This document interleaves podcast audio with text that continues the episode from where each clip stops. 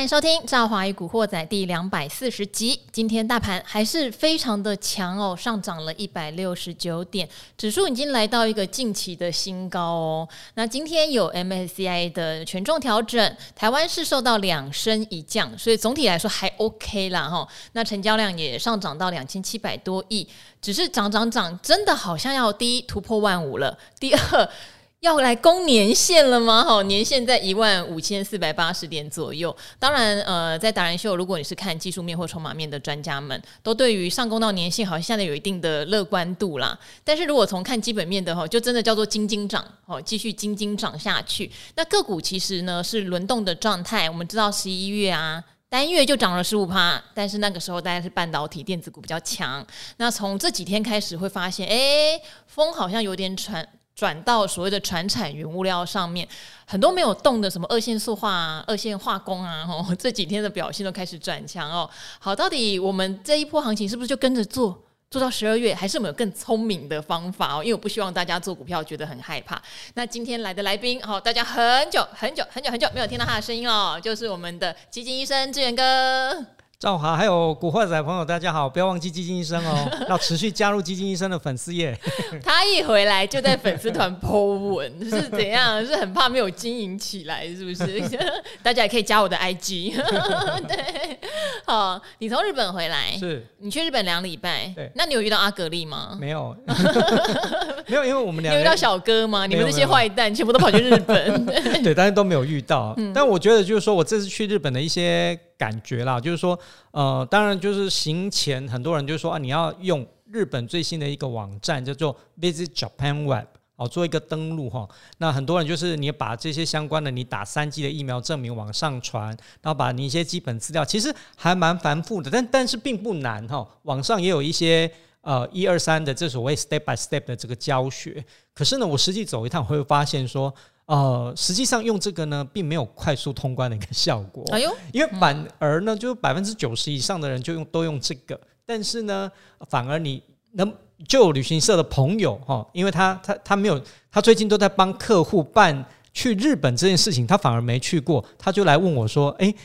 有老人家要去日本，那万一他不懂得用这个 Visit Japan Web 可不可以？其实是也是可以的。也就是说，你用过去传统纸本的方式，在飞机上呢，空姐或空少给你这些相关的入境的表格，你填一填，其实还是可以的。只是说你要记得带你的这个呃三剂的疫苗证明或数位疫苗证明，或者是你的 PCR 的一个证明，这样子你还才可以入境。那几个方面就是说，我觉得日本呢。呃，我觉得有一些地方真的人非常的多，但是我有一些朋友说，其实跟所谓的疫情前还是差蛮多的。因为我这一次呢是算是在枫红的季节去，因为我一直都有梦想，就是在枫红的季节去京都赏枫这件事情。哦，那但是呢，也就是这个时间点其实是很旺季，跟你平常所谓非樱花季、非枫叶季呢是差蛮多的。他们就有讲，就是说。呃，我觉得像蓝山啊、清水寺，真的人山人海。他们都说，像清水寺，他们说根本就是呃日版的所谓的梨泰院，哈、哦，真是摩肩擦踵、我真的觉得蛮挤的。可是他们说，跟所谓疫情前哦。陆客有在那边的状况来讲的话，还是少的非常的多。所以呢，其实这段时间呢，我会觉得说，日本的这些相关的这些观光正在恢复当中，但是呢，少了陆客，还是真的是差了蛮多的。好，这个刚好我们昨天节目因为白纸革命的关系，也稍微聊到朋友去欧洲、去日本都没有陆客。嗯，好，那呃，说实话也算是一个比较清爽的状态。对，好，但是如果今天。呃，中国政府还真的轻易的解封了，嗯，那这个病毒就有可能会快速的传出来，因为他们的疫苗普及率还是相对蛮低的。对，好，所以志远哥呃回来第一件事情是告诉我们说不会啦，不可能现在就有什么解封政策，对，一样还是要等到我们网传的明年三月才有点机会。嗯、主要几个原因呢，哈，第一个就是说。呃，我们看这个大陆的解封，不要从单一的，因为很多外媒，我觉得他们解读，因为中国大陆它并不是一般的民主国家，所以我们真的没有办法用一般民主国家像我们台湾一样哦。呃，习近平有可能因为几张白纸就这样下台吗？我觉得很难。哦，第二个就是说，如果真的是疫苗像科兴国药，我觉得他们还会觉得说。你觉得我们科兴国药没用，那你们 BNT 跟莫德纳真的有比较有用吗？那些欧美国家还不动不动是几千万或几亿的人口染疫，所以这件事情，我觉得说，就算他们要呃重新注射这些欧美的疫苗，也要时间，对？那另外一个就，我觉得他们已经在预做准备了，因为他们在做所谓的方舱医院这件事情，其实我就是告诉大家说，他有在预做准备，但是不可能是现在，为什么？一旦开放之后，如果以我们现在台湾或全世界的这个确诊率来看的话，我觉得大陆动不动大概就会有四五亿以上的人口会染疫。你可以去想象这四四亿多的人口，然后他需要医院，需要药物。那么可能它会引发更大的一些民生上面的一个问题哦。那再这样就是说，国务院总理新任的李强，他也应该是要到明年的两会，也就是二三月之后才会接任。所以呢，我觉得这段时间呢，他也是在做预做准备啦。所以我觉得我们在看待这个所谓中国解封这件事情呢，可能真的需要有时间，因为它毕竟是一个。大的很大的国家，其实像大象一样哈，没有办法这么灵活，所以呢，可能在看待这件事情上面来讲，还是要一点耐心。嗯，我觉得它还是比较牵涉到内需消费的部分。对，因为如果说是工厂开工，我觉得他们会在这个景气严重下行，然后太多人就是没有办法拿到工作的状况下，我觉得工厂开工应该会有一些条例，让他们可以比较顺利的开工。对对对对。但是对于大家出入的自由消费，然后或者对自己荷包的恐惧，哎，因为你弄久了，事实上你收入会下降。对，收入下降，你对消费就就更谨慎，还不是说你出不了门的问题。对，哦，出不了门，当然你就可能觉得不用买新衣服，不用换新手机，这是其次。嗯、可是你会对于自己消费未来的恐慌感，嗯、对，那个绝对会让消费更萎缩。对，出不了门就赚不了钱嘛，嗯、对不对？不可能在家上班嘛。嗯、所以我觉得是这件事情来讲，我觉得他们一定有做一个审慎的一个评估。嗯，好，所以我们可能要对中国的经济比较乐观的话，还是要等到他们的解封政策比较明确一点啦。嗯、因为我朋友最近在抄底，一直觉得入股最差就是这样，对。对，但我我自己个人是因为我觉得这个市场我比较看不懂，嗯，对，是我入股方面的像 ETF 我就比较不会琢磨。对我自己也是这样，因为过去来讲，我曾经有长期投资一段时间的中国的一个基金，但是后来发现说它很多一些啊结构面其实已经出现很大的一个转变，而且它没有办法达到过去这种所谓的很特别的。新市场每一年都可以呈现五个 percent 以上的这样的一个高速经济成长，所以我呢，我对中国的市场也出现了一个比较大的一个变化，因为呃，它在结构性调整上面来讲不如预期的顺遂，而且在疫情之后呢，我觉得就是说它在调整上面来讲也没有因应的来的这么好哦，特别是这一次就是说呃，这所谓的动态清零影响的其实不只是中国的经济，还有全球很多产业的供应链这件事情。也是让我觉得，就是说，可能在这件事情，还有包括对全球景气来讲，还有一个阵痛期。但是就投资面来讲，的确是说，中国股市真的，如果你就绝对位置的位阶来看的话，真的是非常非常的低哦。很多新兴国家体质比它差的都已经涨翻天了。你看那个巴西、印度哦，那真的连印尼今年都都都逆势上涨哦。所以近期越南比较辛苦了。对对对对对，所以呢，它它当然。越南至少还有经历过多头，对对对，所以这个这段时间，我觉得是中国股市会调整，当然会比较辛苦一点的地方。但是呢，如果说呃比较长期，如果真的中国慢慢的有所谓的解封的这样的一个消息出来之后，我觉得的确来讲，它有一个技术面反弹的一个这样的一个行情，那能不能延续呢？就看我觉得为什么每一次一些重要的会议，包括二十大。还有所谓的每年的两会都很重要，就是说这个新的领导班子，因为中国是很重视所谓领导这件事情啊。新的领导班子他要哦，他们政策面他们叫做出台哦，就把政策端出来，政策牛肉他们叫出台。什么政策要出台这件事情是很重要的。那么我觉得，我个人觉得说，明年二三月两会之后呢，李强会出台的政策一定会非常的多，因为第一个他是接任李克强。而且新任他又要解决中国经济跟所谓的呃清零解封的这件事情的难题的时候呢，相关的政策绝对不会少，我觉得还是蛮值得期待的。嗯，好，不过就是要再等一下啦。嗯，好，喜欢抄底的人，如果你小资金，我们是没有什么意见啦。哈，我只是讲刚才个人是对于呃中国大陆整个股市或政权的方式，我是比较小心的。对，哦，好，然后但是位阶也确实非常非常低。嗯，好。不太可能一直让自己这样子下去哈，因为会变成美国独强，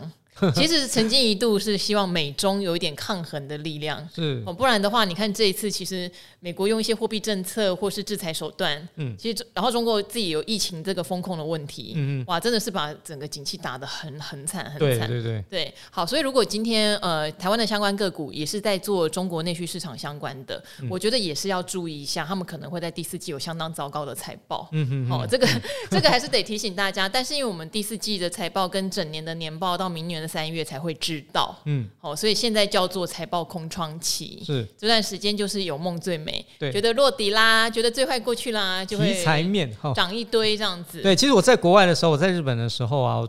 我觉得呃，整个所谓信心面的转变呢，原本都大家很乐观了，就是从八神开始投资台积电的事情被揭露之后呢。嗯我觉得整个台股的气氛就变得非常的一个不一样啊。那我在节目中有提到，就是说，呃，我们在投资的过程当中哦，呃，它是一个锦上添花哈。我觉得应该是讲，就是说你，你你这个东西你在投资的过程当中哦，不应该是因为这个消息面哦，原本假设你原本看好台积电的话，你是做一个长期性的一个投资，因为看好它。因为我很多啊来宾啊，包括我自己也在达人秀讲过。包括台积电的一个基本面跟整个景气的一个循环发展也好，你是一个长期看多做一个长期投资的，那你就应该持续用这样的一个方式持续的一个投资，而不要因为说啊，在三 F 的报告里面那个这个八神买了台积电，所以你就哦热血澎湃这样子啊，我觉得也不要这样子，因为等你到下一次，它有可能会再出脱，但是可能你知道它出脱的时候。时间上有一个落差了，所以我觉得你也是要注意一下。像之前，我觉得像比亚迪也是因为八成投资之后也涨过很大一波啊，嗯，对。但是你看这一波，他就已经把比亚迪给卖掉了，所以我会觉得就是说，投资家即使像八成这样子，他也是做一个投资，不可能就是长久完全的都会买进这个持股哦。当然，我们希望说他能够像。苹果一样啊，拥有长久的把它当做所谓的一个长期的一个持股，但是我们还是要有这样的一个概念，说，呃，我们随时随地就是依照着基本面还有自己的一个投资节奏来做一个投资。其实巴菲特对科技相关类股是不信任的啦，嗯，哦，他买的真的除了惠普，然后苹果是很长期持有，甚至可能报上报下，中间也不是没亏过钱，但可以报很久。他其实之前买科技类股，尤其像是这种半导体比较先进的，他都。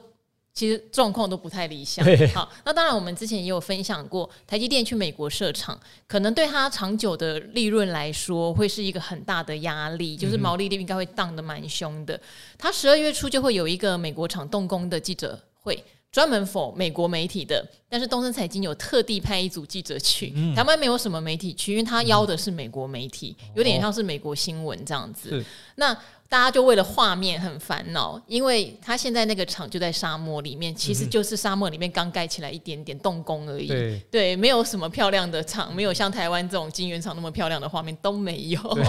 好，那当地也传出工程师去觉得，哇，美国人都不愿意轮大业，嗯、还是要台湾区的工程师轮大业。然后那个土质地质，其实在对盖厂来说都不是非常的 friendly，嗯、有很多成本上的考量。是好，这个是比较负面的看法。但当然正面就是说。为什么巴爷爷要买？因为巴爷爷认为它会变美积电，嗯、哼他如果变成美积电，两岸的风险它就会变得比较低。那如果我现在给你十倍本一比，如果没有两岸风险，我愿意给你三十倍，嗯、好，那就可以 cover 你毛利率可能减半的问题。对，所以可能同样一个事情有不同的面向解读。对。但最重要就是心里面觉得什么哪一派也听得下去，嗯哼，好，没错。像可能对我来说，我觉得台积电一直搬到美国，对我来说就会是一个长期比较大的风险。那当然别人看到就会是觉得它是一个长期比较大的机会，是，好，这个就是看个人。所以如果与其这样子压台积电，我还是会比较宁愿买半导体指数。嗯，对，对，因为半导体指数整体来说，不管谁消谁涨，未来的三五年都应该是往上走的。对，因为台积电我们有讲过，它是护国神山群里面的圣母峰。嗯，那我自己的话，我也会，我也比较倾向就是说，像兆华这样子，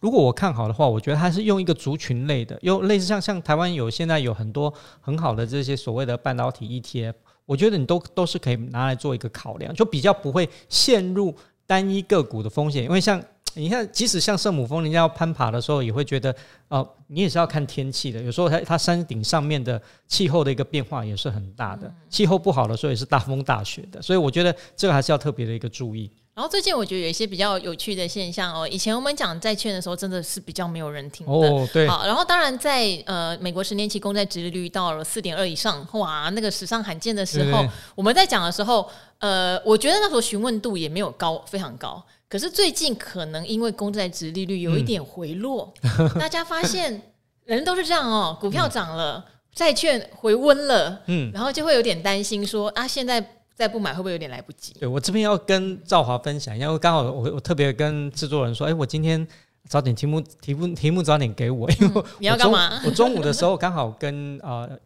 几一家投信业者做一个参叙，然后其实呢跟他们的一个债券部的一个主管就有聊到哦。他们跟我讲说，他们的所谓的内部的研究跟他们的估算，因为他是算是长期在固定收益里面就是耕耘的非常久的哦。他们内部的预估呢，以这个长天启公债来讲的话，他们预估说大概三年会有四十个 percent 这样的一个潜在报酬率哦。但是我还是告诉大家说，这样的一个估算，就是说不是说你现在。去买债券或债券基金的话，你就马上会获利。他们自己也会评估，就是说，如果现在进去的话，因为联准会还会持续升息嘛，债券价格还是会波动，所以呢，还是有一段时间你可能需要忍受所谓的债债券跌价的一个损失。但是长期来看的话，他们在所谓部件基金的时候，现在怎么做？第一个，他们短中期的债券都有，因为短期的债券呢，我们有讲过，其实对汇率是比较敏感的。长期的债券对利率的部分是比较敏感的，他们就用这样的一个方式来做。那么先期呢，他们先怎么放？呃，在还没有布建完整之前呢，先把它放在所谓的美金的定存里面，光美金就有差不多有四个 percent 以上的这样的一个一个利润了，利息了嘛。那之后呢，他们会慢慢做所谓的部件债债券这样的一个动作，所以我这也是提醒呃，我们在几次在达人秀或者是古惑仔提醒投资朋友，就是说，呃，就一个中长期的观点来看的话，为什么这个时候要提醒大家特别注意债券的原因，是因为联准会在升息到顶的时候呢，它就不会在虽然说不会这么快的哦降息，不会那么快，但是殖利率的特性是这样子，当联准会停止升息之前的几个月，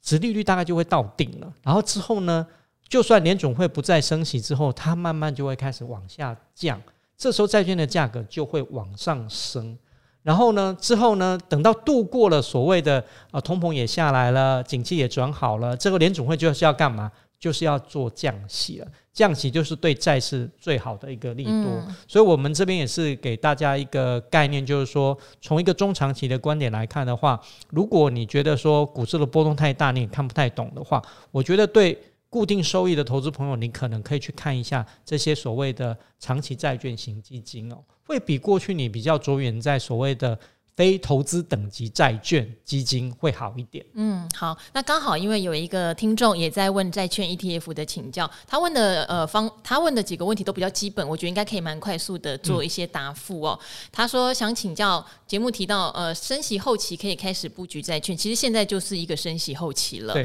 好，当然你第一个问题是散户是不是很难直接买美债，只能从 ETF 下手？我觉得倒不是散户的问题，是直接买美债有。资金上面的一个基本门槛，对，好，呃，如果有兴趣的话，我觉得您可以。当然我，我我本来应该先帮你找到哈，就找到到在哪几集。其实我们已经讲过这件事情了。那基本门槛事实上现在也有逐步的放低。以前可能你以为要什么三百万、几百万，现在好像几十万也就可以直接买美债。你可以问银行的理专，对不对？但是如果你觉得单买单一债就很麻烦，因为你买的话你要到期还本嘛，嗯、你要放那么久哦，买十年你就最好放十年哦，哈。那不然的话，你还会在那个债券市场，你还要做进行交易嘛？嗯。那方便的小资主当然就是买债券 ETF 啊，三千块两。两千块你就可以开始做了嘛？哦，嗯、然后第二个是问短天期，哦，三年到长天期十年、二十年的 ETF 商品都有差异在哪？建议以哪种为布局的主要标的？嗯，好，这个等一下好，我们再来讲一下。好，好，然后再来的话，布局长期股债配置，除了降低风险，有什么利息收益？第三题也很简单哦，当然你会有债息跟股息的收益。好吧，那债息的高低、股息的高低，你可以去就你的标的做参考，每一档可能会有点不一样。那我们常常会讲是，呃，目前十年期公债，我们认为是几乎接近于零风险的利率，前一阵子有到四点二嘛，最近跌下来也有三点七、三点八，嗯，哦，就已经算蛮不错了。嗯、那更别讲美国有很多投资等级的公司债，现在一度利率可能有到五趴。哦，对，哦，好，那我觉得我们就主要回答第二个，嗯、可能很多人对于短天期跟长天期的债券 ETF 到底要选谁，可能会有点 confuse。嗯我们几次有在答案秀秀出来，就是说债券型基金不是全人都跌哦，因为债券的价格的理论是说，殖利率上扬，债券价格会下来这件事情。可是我们看今年以来，其实短债基金表现的是一个比较好。对，第一个它的所谓的资本利的跌损的没有那么多。嗯。第二个它有一个汇率上面的优势，所以撑起了这个短债基金的这样的一个报酬率哦。那所以说，如果你短期在联总会升息还没有结束到顶之前呢，短期我讲短期哈，可能在明年第一季之前的话，短债会比较有利一点。好，短长债的话，还是可能会面临一些所谓叠价损失，但是有多少这个就很难讲，因为看市场对于长期利率的变化，还有联总会利率决策会议决定而定。哦，特别是十二月十三号、十四号，呃，要决定到底是两码还是三码。现在好像倾向两码的几率是比较高的哈。那么再来就是说，长债的话呢，也就是说明我们刚刚有讲过债券的一个特性，就是说长债的话，十年期呃以上的一个债券的话，呃，可能它在到顶之前几个月呢，殖率到顶之后呢，就慢慢就会下来了。它跟联总会升起的这个步调不一定是亦步亦趋的，这个要特别的一个注意哈。那么另外来讲的话，你要留意说，整个呃经济的一个变动的话，其实就是跟联总会的这个利率决策会也是有很大的一个关系哦，提供给大家做一个参考。好，嗯。我们大多数可能看到长债的商品会比较多一点嘛，嗯、那长债的商品过去的经验也是它的利息会比较好一点嘛，因为你要把钱借给人家比较久嘛，嗯哦、对，对不对哈？我然后，但是我觉得有时候投资债券商品不用那么的复杂哈，因为对我来说，十年期、二十年期算是一个标杆型的。债券哈，就刚刚讲的，它比较趋近于零风险。我都说的是美国政府公债这样的等级。那你就是看殖利率有没有到你要的那样的甜度就好了。嗯、有时候不用太烦恼，说哎、欸，今年好像短债表现很好啊，我是不是应该去冲一点短债？嗯、也不用做那么短期的思考。我这里补充一下哦，刚刚提到就是说哦，可能看长期看好长债基金哦，并不是单纯只有在殖利率这一块。对对对，因为我们一再讲，不管是 ETF 或基金，其实最重要的是它所谓的总报酬、总回报的一个概念啊，嗯、总回报和总报酬的观念就是说，如果这档基金有息，比如说债券型基金的话，它投资债券有息；另外一个呢，所谓的资本的利得。那为什么讲说长债基金？是因为说它息呢很可观啊，特别像一些投资等级债呢，它的一个殖利率非常的高，可能有五六趴以上。另外一个呢，就是说，其实很多法人机构现在着眼的是。联总会升息到顶之后，殖利率提前反应，这个所谓殖利率下滑的空间所带来的这个资本利的会很可观。对，所以才会有我刚刚提到，就是说有这个固定收益。但是我我觉得就是提大家提供参考，并不是保证说一定可以达到它的目标。说所谓的三年四十个 percent，就是说未来这三年的息，假设投资等级债都有六趴六趴六趴啊，这样不就是十八趴了吗？然后另外来讲，还有所谓的。呃，资本利得啊、他们预估呢，大概每一百个 BP 就有差不多十五个 percent 这样的一个收益，把它全部加进来之后，再洗再资本利得加起来，他们会觉得三年可能会有将近四十个 percent。那你如果我们有讲过，如果你愿意做一个比较中长期的投资，三到五年这样一个投资的话，那股市你可能会觉得波动太大的话，那我会觉得长在这个趋势呢，因为联准会不可能一直升嘛，那很明显，大概明年第一季就会。到顶了，所以在这种情况之下的话，呃，的确在过去这一段历史的里面呢，你是很难看到，就是说，呃，债券基金有这样的一个特殊的客观的一个环境。所以我们这边也是提供给各位投资朋友做一个参考，就是说，我们着眼于债券基金呢，主要是来自于这个部分。好，还有一位乔西企鹅，应该之前也问过不少问题哈。他想问的是买零零五零好还是零零五六（括号复利好）？好，这边可能有点观念上的小小的问题哈，我们刚好也帮忙大家做解惑。他说：“小女子今天突然有个疑惑，他说主持人和来宾有说，年轻人买零零五六不如买零零五零。”等老了之后再去买零零五六领息，不需要现在就定期定额零零五六。